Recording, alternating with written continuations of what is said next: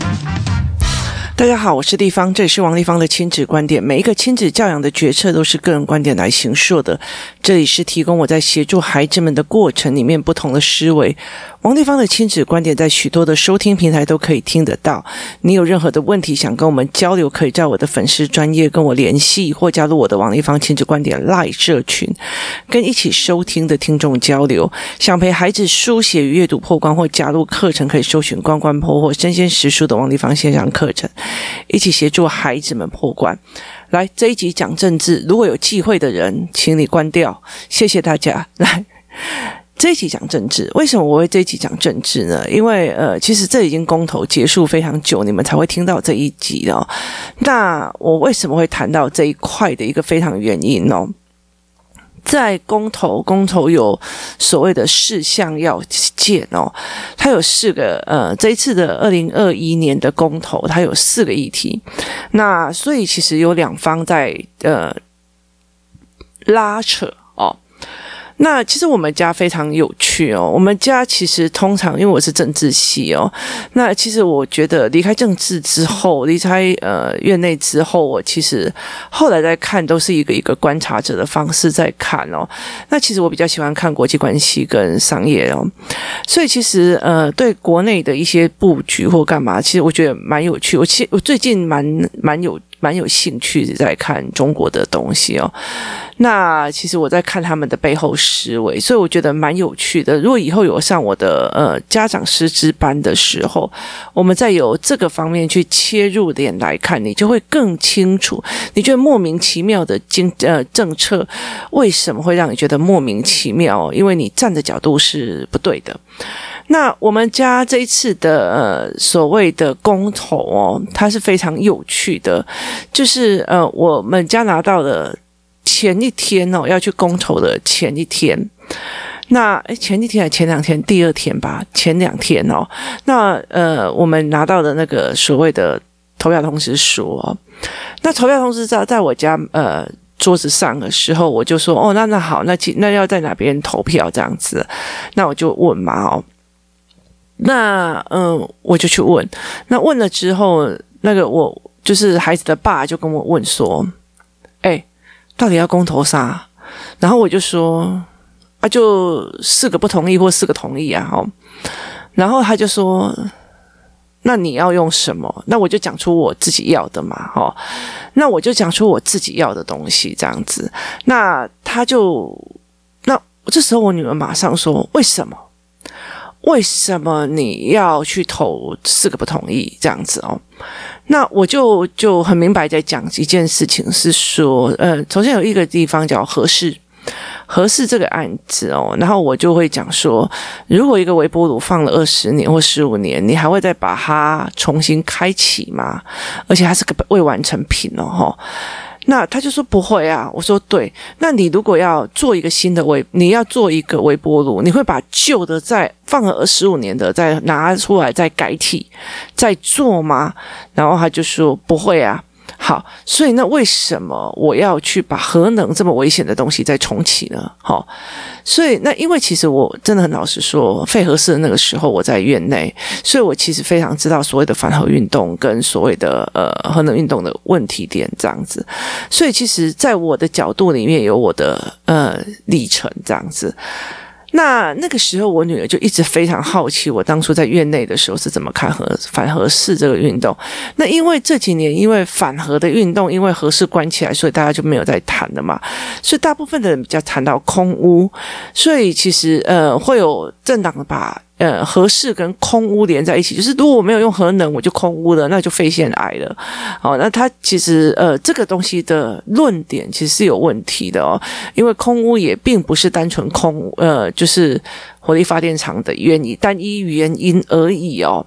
可是核能一爆炸，就是啪，全部都死哦。所以其实呃，那我的孩子，因为他们有时候回来的时候，就会看到有人写呃。同意核四重启的这样子的呃人站在街口啊，在我们的学呃经过的路上，那他就问我说，他们为什么要做这件事情哦？那我就说，那背后动机就非常有趣哦。那我们这里就但不要谈这块，那我就会让他们自己去想哦。那我女儿又问说，那还有另外一个那一个问题？我就是莱猪的问题哦。然后我就会有谈到呃两方的论点在做什么这样子。那我其实有谈到我在以前很久以前我去中国的经验哦，那时候觉得哦，这是非常有名的美食，所以我就去吃，然后你就发现哦，那个肉真的让我觉得很没有办法接受哦，因为他们的猪肉呃上面会浮一层很奇怪的油，然后呃有一个很奇怪的味道，所以我就觉得哦，这是我吃不习惯这样，所以其实在整个过程里面，不管是猪肝，我不可能买冷冻的哦，在台湾猪肝有人买冷冻，我还没有把猪肝冷。冷冻过，我不知道到底又会发生什么状况哦。所以在这整个议题里面，其实我就拿，因为小孩子们他们用小物，就是小物在做交换哦，他们会拿一些呃迷你的糖呃迷你的饮料啊，迷你的干嘛在做交换。我就说我今天可以就是。一直赚你的东西，可是我却没有东西跟你交换吗？它其实是一个贸易谈判的概念，这样子哦。所以我们在整个嗯，就是小物你在跟我交换的时候，我全要，但是我不要给你东西，不可能的。所以其实呃，莱猪不是莱猪的问题，莱猪是一个贸易协商跟整个通盘的问题啊。所以我们就呃开始聊起这一块这样子。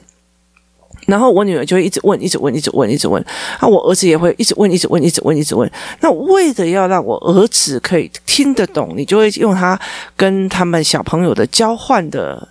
他们最近就是有很多的小物，我从我从网络上买了非常多的所谓的迷你小物。那个小物就是，例如说，呃，做的像一个小拇指的指节大小的。饮料啊，然后咖啡杯啊，蛋糕啊，这样子小小的，很小，然后迷你的，然后他们常常会呃交换，例如说我的什么东西跟你交换，你的什么东西跟我交换，他们常常会去做这个交换的动作，所以他们其实很知道，你如果什么东西都没有要跟我换，那我怎么可能会把东西都无条件的给你哦？这个东西其实是不太存在，所以在贸易协商里面，其实必须要经历他们的经验值哦，因为他们有这样一群的团体，然后。他们重新有协商的语言哦，所以他们就可以做这样子的协商的过程的了解，所以我们才会在这个整个过程里面去陪孩子去做这一块的呃。讨论这样子，所以其实我儿子就说：“哦，那我知道了哈。那接下来有几个议题哦，那我们就一起一起在问这样子哦。那非常有趣的是哦，就是呃，另外一个妈妈就跟我讲，我就就生气耶这样子。然后我就问他为什么，那他就说，因为他的他他要的政治，他要的投的选项，对方就说：哦，你如果投那个，我就要投相反的哦。然后就故意要跟他做的。我说所以。”拜托，就已经是这么大的人了，为什么不能就事论事谈事情哦？那我后来其实他在讲这件事情，他觉得他很气他老公，那他呃觉得这件就不该恭维这样子哦。后来其实我在跟他劝这一块，我说呃，我们人哦，其实像我自己，我就觉得说，我当初我在。决定结婚的时候，我在决定结婚的时候，那时候其实是因为我开刀，然后呢，其实呃，孩子的爸其实就非常的照顾我，帮我买鱼汤啊，帮我那时候其实我们还在大学哦，那我就觉得说，钱我可以自己赚，保险我也可以自己买，就是医疗费我也可以自己买哦。那其实其实身边就缺一个照顾你的人，所以其实这个人会照顾你哦，那就好了。哦，这件事情就好了，所以其实婚姻里面也就是互相照顾而已哦。所以其实那时候我就觉得好，那 OK 啊。那我们结婚的理由非常的有趣，又有好笑了哦。那可是后来我们就是结婚的，那我们也没有任何的，我们就真的就是只是穿的很。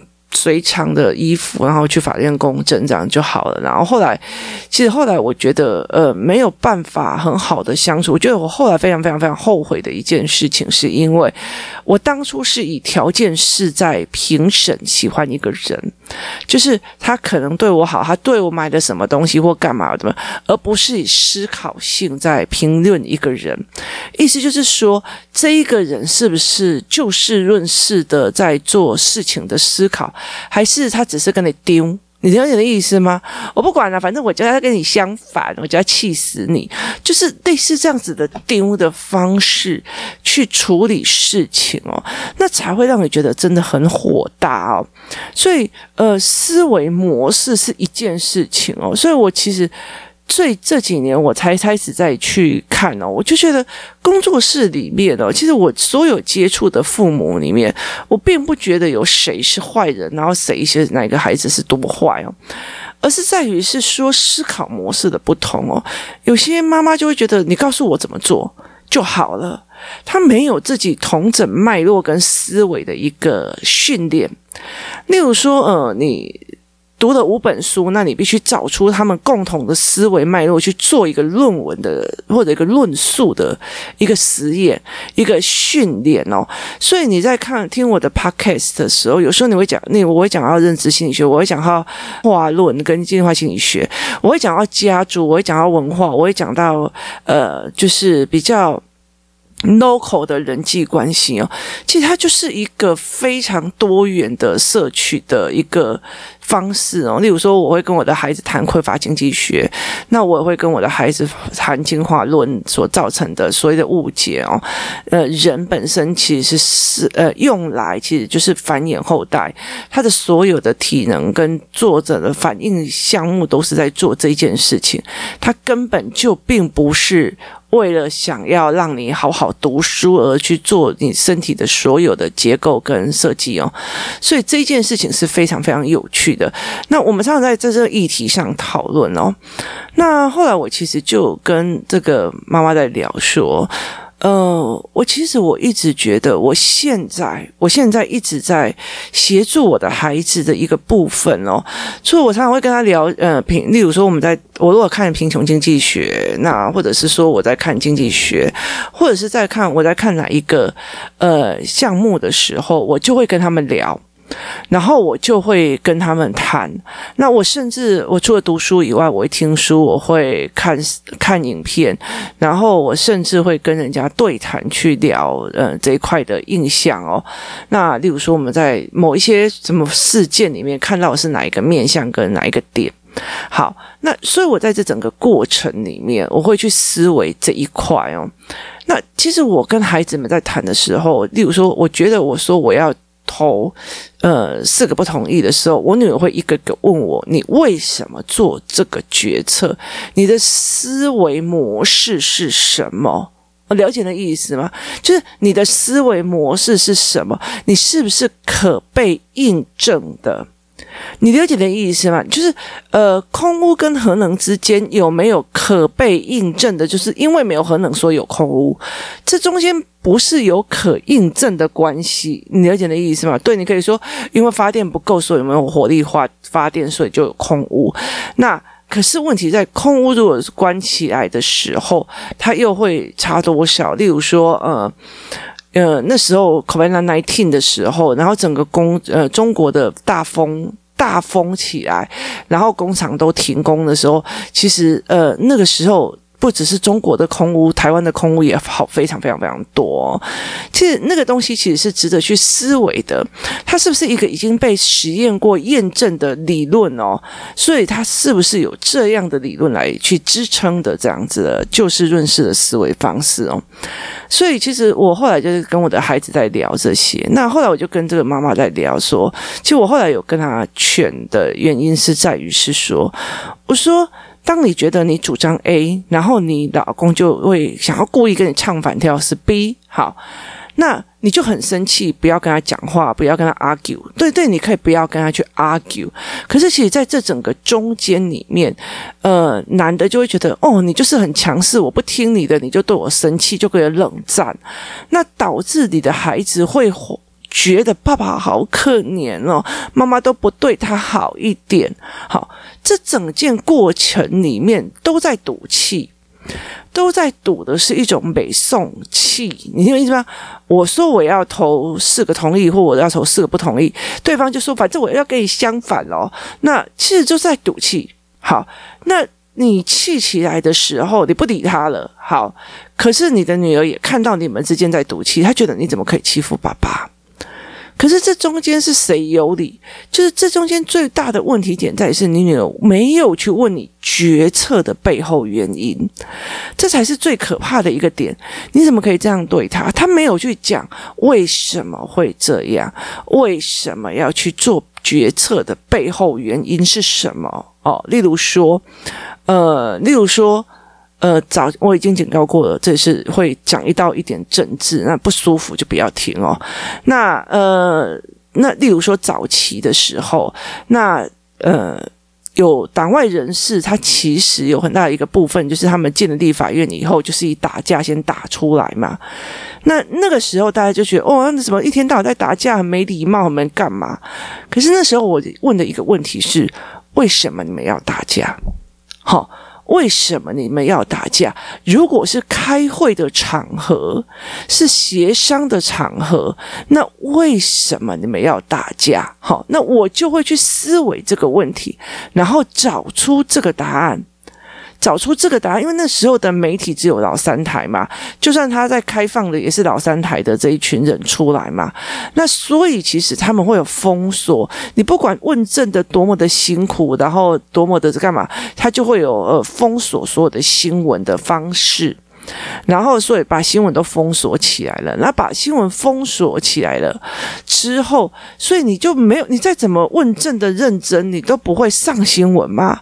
所以后来他们就只有发现先打再说。好，先打了以后，那你一定要在报纸里面写前因后果嘛。今天因为某某案件，所以一言不合打下来，那你就会去看那个某某案件是什么。那个时候就是嗯、就是。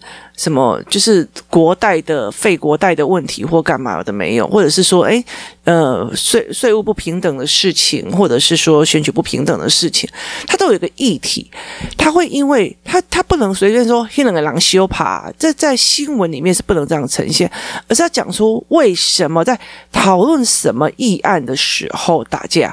那其实我觉得非常有趣的一件事情，因为在立院做过，每天的委员会那么多，然后其实我每天都打开。然后一直在听我们这里的老板讲什么或干嘛的没有，然后。可是，在那个整个过程里面哦，在那个整个过程里面，那么多的新闻，然后媒体记者会去找谁的？他一定会找那个有议题性的。那后来其实才会把这个议题拉出来讨论哦。所以，其实是你有没有办法去看到事件后面的为什么？那你会不会去提问为什么？这才是非常重要。那我就跟这个妈妈在讲说。呃，我做的任何决定，我的孩子都会来问为什么你会这样做，一定后面有原因的哦。那。呃，是因为我在做任何的决定的时候，我会把整个盘面说给他们听，或做给他们，让他们自己思维。所以他们营造了一种现象：我妈的选择都会有思维性，我妈的做法她都有原因的。所以我会去问她原因，也不是哦，立方都不理我，妈妈都不看我。好，她不会有这样子的原因。我行塑了一种，我做事其实就要有一个因为所以然后的。盘面，所以他们会常常就觉得，那你是什么原因？同样公投在两个不同的家庭里面，那呃，我说我要做这样子的公投的选择的时候，我的小孩就会开始问我为什么？那你是怎么推论的？那你为什么会去做这个？那这个对我们的这一代的影响又会是什么？好，那。呃，为什么他们会觉得说这个东西已经坏掉了，已经放那么多年了？为什么他们还要想要重启？背后的原因是什么？他背后的心态是什么？然后他为什么要这么的做？那其实，然后为什么他们要跟美国作对？就是去反对美中之间的贸易？那他们就会一直问，一直问，一直问，一直问，就是对议题的好奇心哦，跟对每一个人选择的好奇心。那这个源自在。哪里的？你知道吗？这个源自在于是说，呃，妈妈在做任何的抉择的时候，是用喜欢跟不喜欢来评断标准，还是你有各种策略跟协商思维来呃做？评断标准哦，所以你今天如果是一个爸爸，那你在跟你的孩子聊某一个学科的时候，某一个干嘛的时候，我当初做的什么学者，因为我做的哪一个东西，然后我缺乏了哪一个知识哦，所以我常常会跟我的女儿在讲哦，如果我以前在学英文的时候，我知道英文对我会这么的重要的时候，我今天去我那个时候一定会去打趴那个时候国中的自己，给我认真给学哦。可是就算那时候自己没有有他成我。从来没有出过国的时候，你就不会有这个的意向哦。所以你会觉得你在人生中，你因为英文不好而放弃的所有人生，其实你没有办法很快的去呃，import 在一个十四岁的小孩的身上哦。所以。其实我常常会在讲这些有的没有的。其实我们在我们家里面，其实比较少讲分数或者讲科目的学习，我们大部分都在讲这一些哦。那我的孩子会问我接下来的选择是什么，或者是说，哎，某个人的选择是什么？那例如说，呃，我像我觉得很有趣的一件事情哦，例如说，我们今天在谈某一个妈妈的选择，例如说，那个妈妈好像决定要做什么什么样的决策这样子，然后，然后，呃。我的女儿就会讲一句话说：“嗯，那是她的选择哦，但是她只看到目前。那有时候我跟我儿子讲，他就觉得哦，他只看到他自己累不累。所以在这整个过程里面哦，就是你去看到哦，原来他是短视角的人，原来他是长视角的人，原来他是高视角的人，原来是他是低视角的人。那这个东西后来会慢慢的变成说，这个人是有思考才去做决策的，他可不可以讨？”讨论就事论事的讨论事情哦，那唯有你，例如说，我今天遇到的呃人，男人哈、哦，他是一个就事论事解决问题的人。那你才会觉得说，以后有任何事情出啊，你们是有可以讨论的盲点，也可以去问，而不是我感觉你我被你弄了，我感觉我怎么样，我感觉怎么样，我感觉我好喜欢你，可是我不喜欢你，你又怎样？好，这个东西其实不对的哦。所以其实非常有趣的一件事情，我们在人的做选择，它其实会营造你们非常有趣的一个方式，一个状况。所以我常常会在讲说，其实呃，某个爸爸其实是非常非常。聪明的，因为他呃后来其实呃交了个女朋友，然后帮他解决了某些哦财务的问题。他发现哦，这他可以把财务的呃脉络理得这么清楚。那我就我那时候就开玩笑跟那个妈妈讲说，我觉得那时候你老公一定是看到你可以解决他大部分债务的问题，因为你发现他的利率太高，所以你后来直接处理掉他所有的问题，是一个就事论事，用就是呃。非常低利的贷款去还掉高利的，就是别人帮你欠的那个信用卡贷款哦。呃，信用卡的债券，所以当你是就事论事，就觉得这个女生很理性，她在处理事情很明快。那其实她在呃，你就不会变成你永远都要去哄一个公主，一个哄哄一个公主哦。所以我就跟这个妈妈在讲，你是一个理性思考的人哦。那其实因为你东西太快了，所以你导致没有陪这个孩子去做呃你的选择原因跟你的思维模式哦，导致你的小孩会。一直觉得说哦，你我妈就对我爸不好，我爸很可怜，然后我妈就是怎么样？那因为你的强势会导致这个这一块哦，这问题在于是你没有就事论事哦。那如果啊，你的老公已经变成这个样子了，不是就事论事的人格，那拜托来救救自己的小孩哦。你就是你不希望永远都是。养了一堆巨婴，你知道吗？就是身边一堆巨婴，老公也是巨婴，然后妈妈也是巨婴哦，就是那种都是我不管了，我是你妈了，你就要给我怎样？我不管了，我就是就是一堆巨婴，他都需要你来去帮他捧着点哦。那这件事情是非常非常辛苦的一件事情哦，人都会累的哦。所以后来习惯去解决问题，习惯去做问题的时候，其实你要去了解那背后的原因在于是什么？对某件事情好奇，或者是每个孩孩。孩子会不会问你：“妈妈，你刚刚为什么做这个决定？妈妈，你为什么会去做这样的选择？妈妈，你为什么会这样子想？妈妈，请你告诉我，你当初为什么做这样子的决定？”他会。当对这件事情有选择的时候，他会只明明知道一件事情，人的选择是有依据的，然后他会去看，哦，原来我妈不是因为一时爽快而去做这个选择，我妈不是愿这个爽快就是做这个选择。那像我女儿很喜欢说，我妈很奇怪啊，就是一些黑暗的一些地方啊，或者是一些呃怪怪的地方，她就会带着我们冲进去哦。可是在，在她就问，后来她就会常问我说：“你为什么会做这样的选择？你家不会怕吗？”我说：“我会怕。”啊！可是当下觉得我可以教你们，我可以教你们，我可以让你们见世面，我就会做这件事情哦。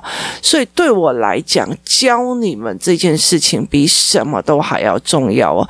因为当你们的视野打开了，然后解决方式看了，你们上了儿嗯父母思考班，你就会知道它是一种前因后果的连结，它是一个网状思维脉络，所以他必须去协助孩子做这一块的时候，你的孩子才会所谓的。不是拢无咧想，是思维缜密哦，然后思维是全面盘面性的思考，这样这个孩子才会让你觉得他在每一个下决策的时候是心安的哦。那你也不会不放手，为什么？因为他的思维模式，他的处理方式不是用本能的、感官的、情欲的，然后那来去做这种东西哦。那你如果现在是糖上瘾，然后接下来是毒上瘾。或者是呃手机上瘾或干嘛，他不是用感觉跟情欲去处理事情，而是用思维脉络去处理事情的时候，这个孩子的渐渐的会越来越的思维脉络会越强，然后他所受到的信任也会越高。我一直觉得说，反正我就是让你呃，因为我相信你会做得到，因为我相信你会做得到，我相信你会弄，因为你思考得很缜密。在这整个相信而给他的放手，每。次的放手，再会变成自己的一个自我价值跟一个自我选择，是一个非常重要的哦。所以，其实我觉得，呃，在整个人的过程，人最忌讳的一件事情就是没有选择哦。为什么？因为就是当你没有选择的时候，你就会走入死胡同哦。这个我们有时间来讲这件事情。可是问题在于是，如果你每个选择都让人家不安心哦，就是。你走出去，我就会发现你呃，如果像性上瘾症的，你走出去哦，那那你就我就觉得你会不会跟别的女人在一起？我走出去，我就干嘛再在一起哦？所以你就永远不放心，你就没有自由啊！我曾经看过那种呃妈那个阿姨啊，为了怕自己的老公搞外遇，每天就这样跟着跟着跟着跟着，然后这个这个那这个。这个阿贝有没有外遇？有啊，他那很严重啊。那老婆二十四小时跟着他，怎么可能会去搞外遇，或者是怎么可能会去买春？好啊，用我方法就是停在红灯的地方，说叫昂丁哦，我扯不无意哦，我找不到位置哦，你帮我顾一下。他上去。就开房间了，然后再下来，然后人就没事了。可是这太太永远都不知道，以为他在跟讲生意哦。所以这件事情是非常有趣哦。当你越值得被信任，你的所有的选择越值得被信任的时候，你的自由度就会越高。那你自由度越高，你的思维的就越广，你的脉络就会越广。所以，其实，在选择之前是所谓的思维脉络。所以，其实我一直在呃协助孩子去。分析或看考，说这个人这个决定是短的短思维，还是长思维，还是局部思维，还是脉络思维，还是盘面思维，有很大的一个决定在于是，我的孩子未来在选择伴侣的时候，可以用这个东西去。天哪，你怎么会做这个决定？天哪，你怎么会做这件事情？你难道没有思考到什么什么什么吗？好，当他有这样的意识的时候，他就会理解这个人能跟他的思维模式是不。一样，是短思考的，是一时兴起的。那一时兴起也有一时兴起的爱，一时兴起的求婚。哈，那他不是一个长长久久一直在往前的，一直在往前读书，一直在往前进修，一直在希望自己脑袋有新思考进来的人。我觉得思考性人格的人非常的可怕，就是。他没有办法空空的过日子，所以他们会一直往前，一直往前哦。那你想让夫妻两两个人，一个从毕业之后一直每天读三本书、三本书、两本书，这样上去跟一个一直在那边看电视、滑手机这样子的人，他们其实距离会越来越遥远，然后他们会越来越没有话讲，他们会越来越。